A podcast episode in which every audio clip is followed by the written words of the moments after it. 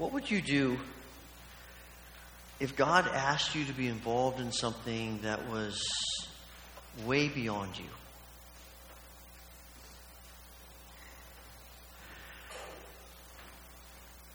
What might keep you from doing it? What might uh, encourage you to do it? And if you did it, what would it look like?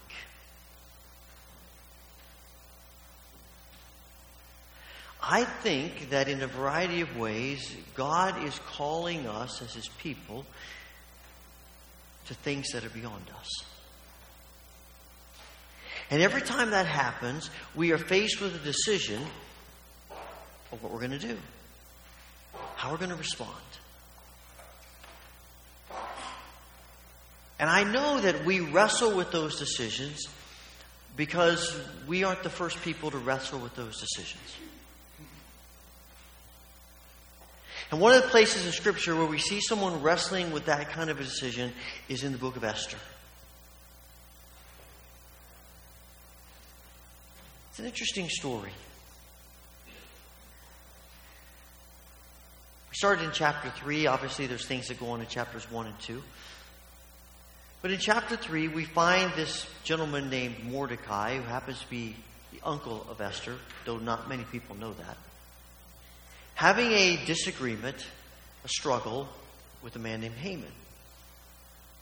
As chapter 3 begins, it tells us that King Xerxes has made a declaration that Haman is now going to be second in command in the whole kingdom. And everyone, when they see Haman, is required to bow down in honor and really, in essence, worship of him. And Mordecai refuses to do it. The underlying idea is for him I'm a Jew. There's only one being I bow down to.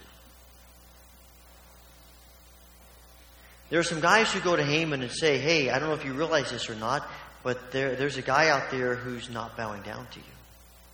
There are always people like that who want to let us know that people aren't doing what they're supposed to be doing. And Haman is upset. And he walks out of the palace the next day and he sees everybody's bowing down to him, and there's one guy standing, and now he's furious. And he says, Something's got to be done, and I'm going to do it. And he plots his revenge, his reaction against Mordecai. But what's interesting to me is that he doesn't just decide, I'm going to do something about Mordecai. He says, I'm going to do something about Mordecai's entire race. It's always interesting to me how Scripture describes people. You can, you can, you can discover some things about the author's intent when you just pay attention to how he describes people. I'd never noticed this before, but as I was studying this passage, it, I, I, saw it, and I asked myself the question. The, the author describes Haman a number of times as Haman the Agagite. Agagite. And I'm thinking, I wonder what that is. I'm not familiar with that, so I looked it up, and here's the thing nobody knows what that is. So you learn nothing from doing that. Actually, the only theory that people have is that maybe it relates to, to a king back during the time of Saul. The king of the Amalekites at the time of Saul was a man named Agag. And, and Agag is the king of this, this nation of people, the Amalekites, who are distant relatives of the Jews. In fact, the, the Amalekites trace their lineage back to Esau, Jacob's brother, and Jacob is the father of the Israelites. But in, through the years, the Amalekites have become antagonistic toward the Jews. So much so that when the fledgling Jews are coming out of Egypt, trying to stumble their way through the desert, unprovoked, the Amalekites attack them. And God says to Moses, The day is coming when I will bring justice upon them for that. And when Saul becomes king, he says to Saul, Now's the time for justice. And, and Saul wages war against them, and the king is Agag.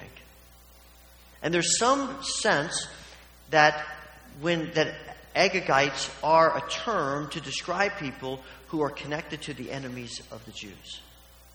There's one midrash that talks about this that says the Agagites are people, and the, and the Amalekites and King Agag have become symbolic of people who are anti Semitic.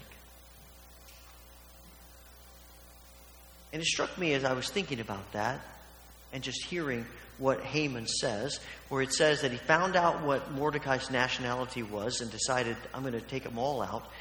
There is more going on here than just trying to eliminate a group of people. It seems to me that this is another attempt by the evil one to wipe out God's witness on the earth. And the evil one is continually doing that over and over and over again. His intent is to wipe out the presence of God's witness on the earth. And we see it through the history of God's people. And here is another moment. And one of the things that we don't always realize when God is speaking to us about something He wants us to do that's beyond us, I suspect that most of the time it has something to do with the witness of God on the earth. Being a presence of God in the midst of the brokenness and the pain and the struggle and the evil of this world. Because ultimately, as Paul says, we're not wrestling against flesh and blood, it's about principalities and powers. When God puts his hand on us and says, I've got something I want you to do, it will be about bearing witness to who God is in one way or another. Being God's people in a world that needs to know who God is. He's calling us to that. So, how does Esther respond? Well, after a little bit of negotiation between she and Mordecai, Esther says, All right, first thing we need to do is fast. We need to fast. When she says we're going to fast, what she really means is we're going to pray. Esther's an interesting book, unique. Never mentions God and, the, and, and never actually uses the word prayer.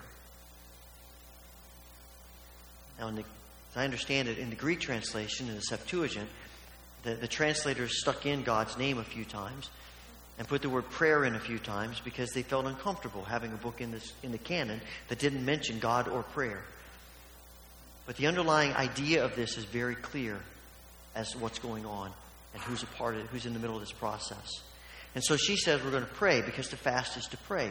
You see this in Ezra chapter 8 when he's calling the people together and he says, we're going to, I'm going to call a fast. Why? So we can pray. 1 Samuel 7, they, they get the people gathered together and Samuel says we're going to fast so that we can pray, confess our sins to God. And in the Jewish mind, to fast is to pray because what's the point? You're, you're, you're not spending time eating food so you can spend that time praying. That's still the case today. When people have a, a, a religious fast, when we say we're going to fast, it's about spending more time with God. It's one of the things that we talk about, were the reasons that, in my mind, for these prayer events. And why we, we get set aside times of an hour. I know a lot of people say, an hour, I could never pray for an hour. Most people who get done with the hour say it went way too fast. I, need to, I needed more time. There is something about setting aside that kind of a block of time to, to commune with God, to hear, to speak, to experience God that we, we just can't quite experience when we spend five minutes here and three minutes there and ten minutes there. There's something in that extended time where our minds are more prepared. We are ready to hear God and to interact with God in a way that we simply are not ready to do when we just get little snippets of time here and there. That's one of the reasons why we've set aside those blocks of time to give us the opportunity to slow down, to give us the opportunity to step back, and to spend a length of time with God. But you'll notice that when Esther says we're going to pray, she doesn't say to Mordecai, Look, I know I'm going to go talk to the king. First, we're going to, I'm going to pray, and then I'll let you know what happens. She says, If I'm going to the king, everybody's going to pray. We are not just calling a one person fast. This is a corporate fast. This is a corporate time to pray because she realizes there is something significant about a large group of people praying. Just like fasting, corporate prayer is not magic. But there's something in us that takes place when we know we are praying with other people about the same thing. There is a unity that takes place in that. There's a strength in that takes place in that. Often, our most courageous moments come out of, of conversations and prayers that we have, not just by ourselves, but for other people, with other people.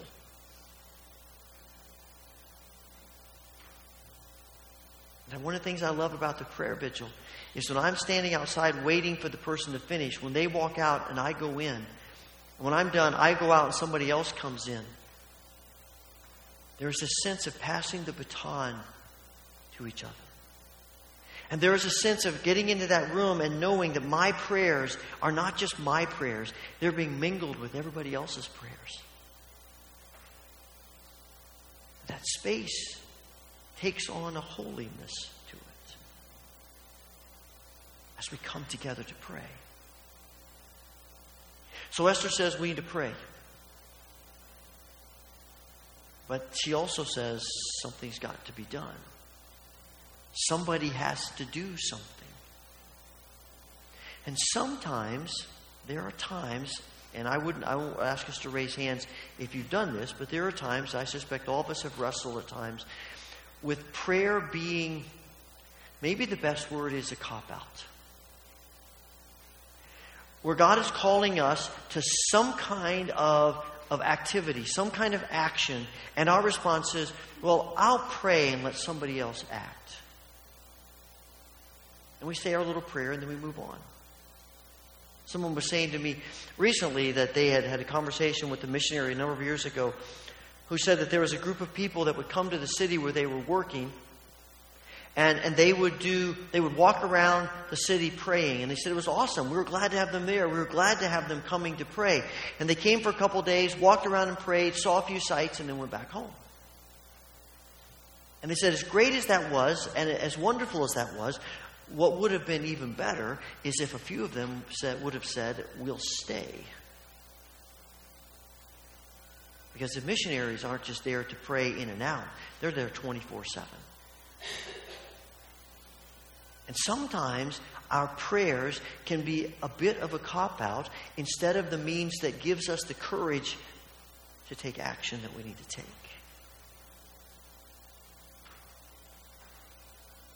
And Esther has to take action. I don't know if this is true or not, but I have in my mind a picture of the palace with, a, with large columns, pillars. And as Esther is making her way down the hallway toward the throne room, I suspect that she takes it's, a, it's probably the, the longest walk that she's ever done. The slowest walk, the plot, most plodding walk, her legs shaking, her heart beating.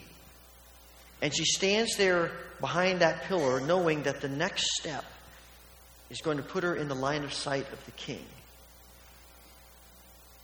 And standing there, she's thinking to herself, what I really want to do is run. Because she doesn't know if that next step is going to be her last step. Because if she makes that step and the king sees her and he does not hold out his gold scepter, she's dead. She's done. And you know, Esther acts not from a position of power, but from, from a position of vulnerability. She doesn't run to the king and say, Now look, king, you need to do what I tell you to do. I've got power over you, and you, you need to do what I'm asking of you. Everything about this interaction puts Esther in a place of vulnerability.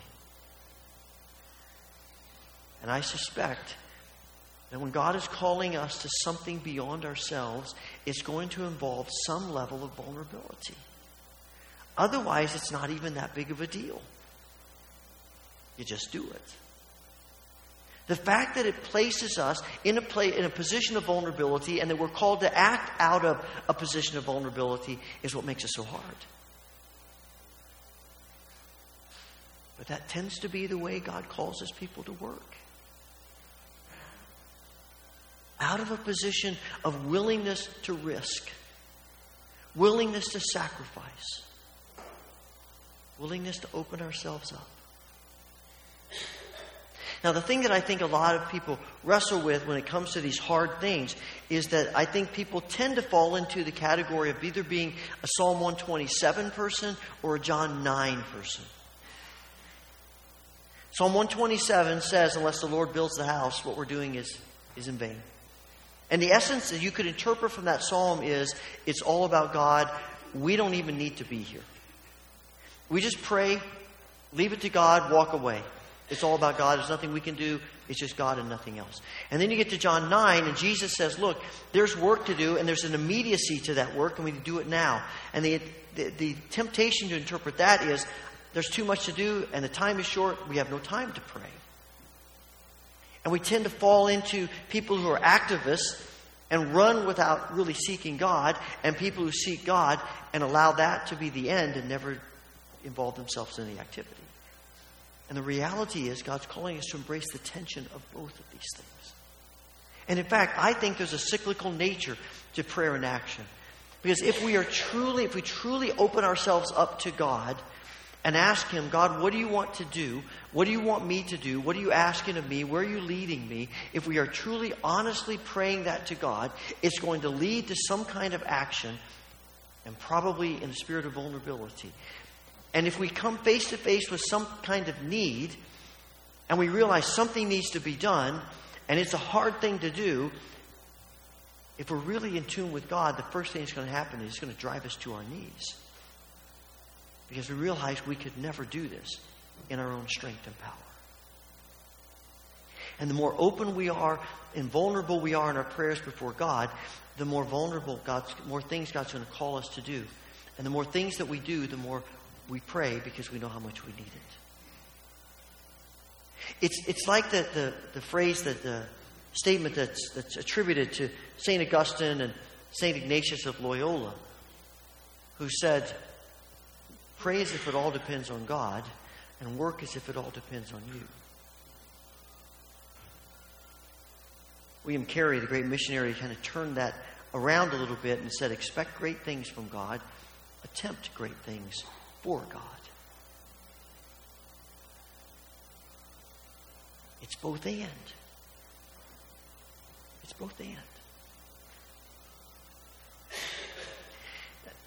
It's in the middle of that the embracing of that tension that we start realizing how the level of vulnerability that God is asking of us, and vulnerability makes us hesitate.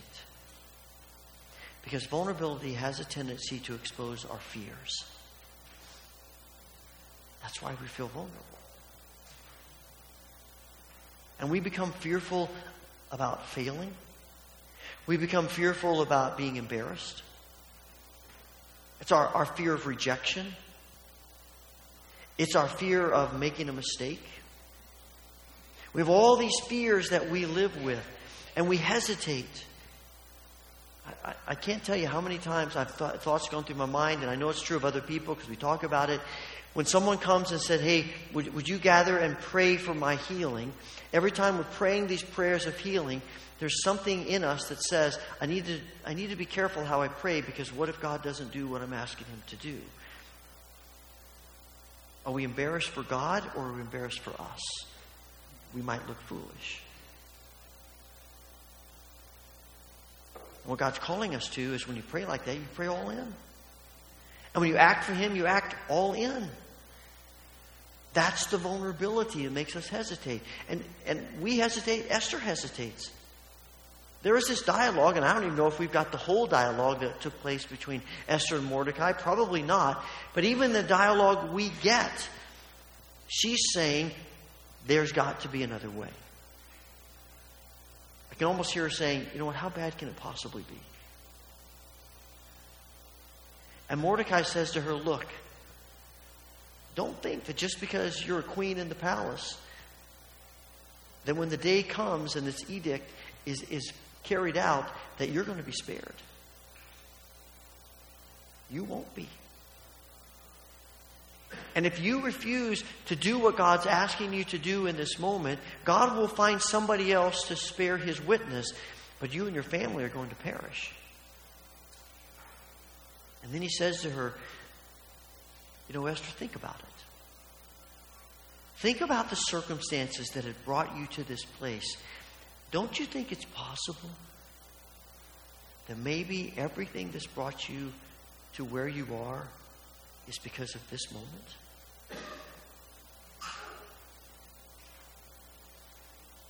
When I contemplate that, I realize that I think the author is telling us that, that Esther, Esther, what gets Esther moving about this is quite frankly an appeal to her self interest. It's when Mordecai says, Look, you're going to die just like everybody else, that she says, Huh, maybe I ought to do something. And here's the honest truth vulnerability often has to start with an appeal to self interest.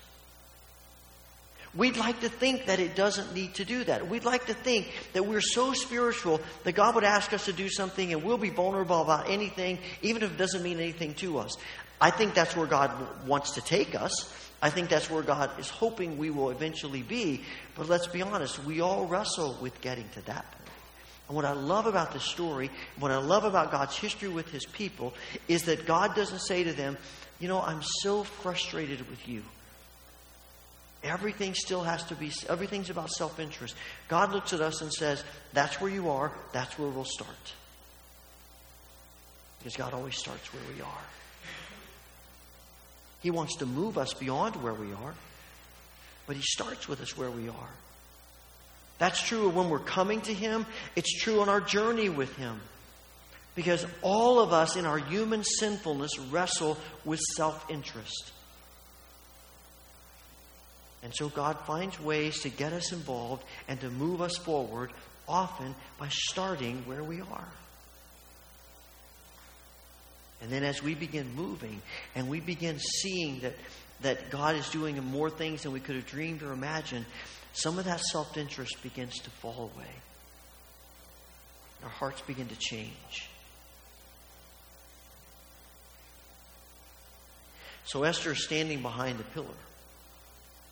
And as chapter 5 begins, she takes the step and looks down at the king, and the king extends his scepter to her. And through a series of the next day's events, everything that Haman planned gets turned on its head. And when you come to chapter 9, the Jews are rescued. Pondering that story, it made me think of another story that took place hundreds of years later. And this is a story uh, of a man kneeling in a garden outside of Jerusalem, going through the same kind of prayer that I suspect Esther did, knowing that there was a call to action that was going to be pure vulnerability and sacrifice.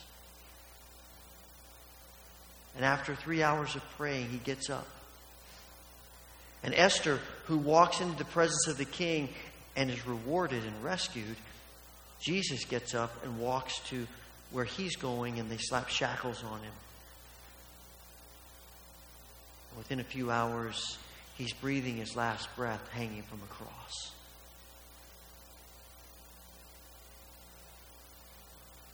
And what struck me is that it's only because Jesus isn't rescued like Esther is. That there is meaning and purpose to whatever God is calling us to. That we can trust Him. Because He's the kind of God who gives Himself for us. God never asks us to do anything that He hasn't already done in far greater ways. It's because Jesus is not rescued. It's because Jesus goes to the cross, takes that step, and ends up giving up his life. That when you and I trust God and in obedience to the call that he places on us and are vulnerable in prayer and action and embracing that tension, there is meaning and purpose to it. because we know who God is.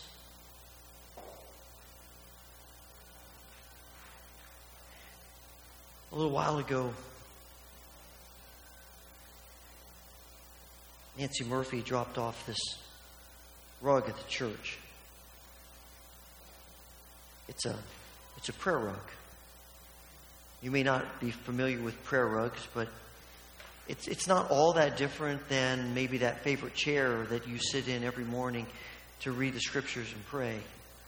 Or that place outside that you love to go to that you just seem to be more connected to God in that place. And a rug is just something that helps us remember what we're doing, what it's about. But she, she brought by this, this prayer rug. And uh, Nancy's the director of Royal Family Kids Camp, has been the last few years. What's unique about this prayer rug is that it's made out of old RFKC t shirts.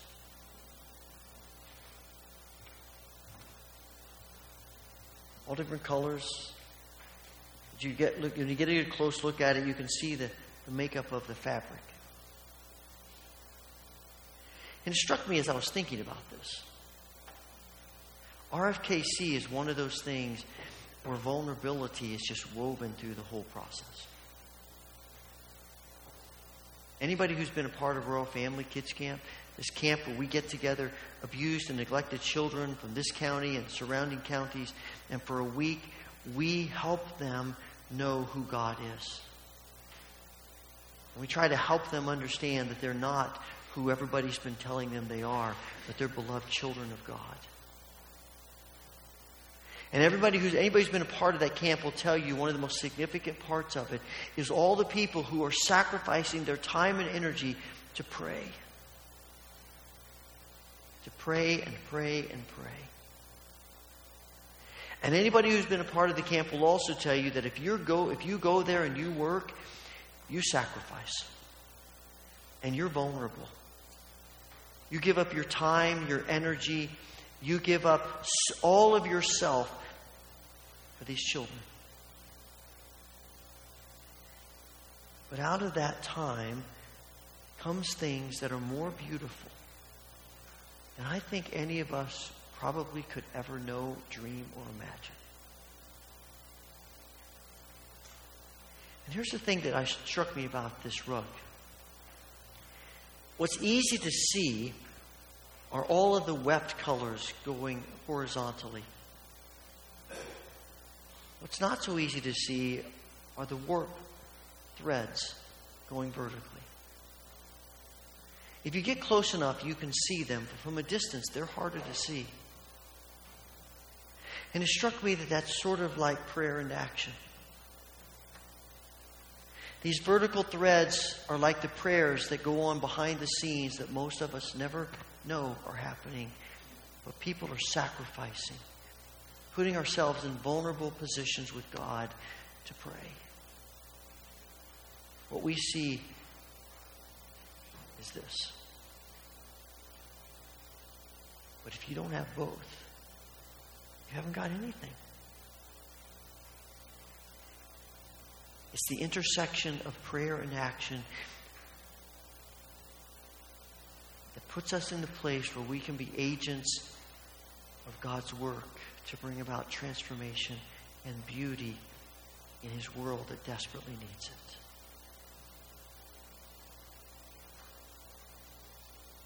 So, what might God be asking of you?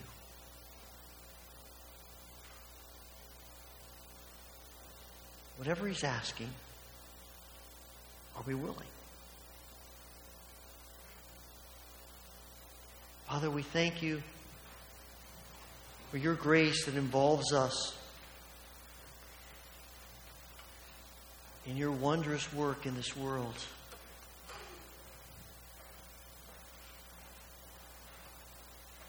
Give us the ability to embrace this tension with all that we are and to trust you for all that you're calling us to do and to be. Through the grace of Christ Jesus. Amen.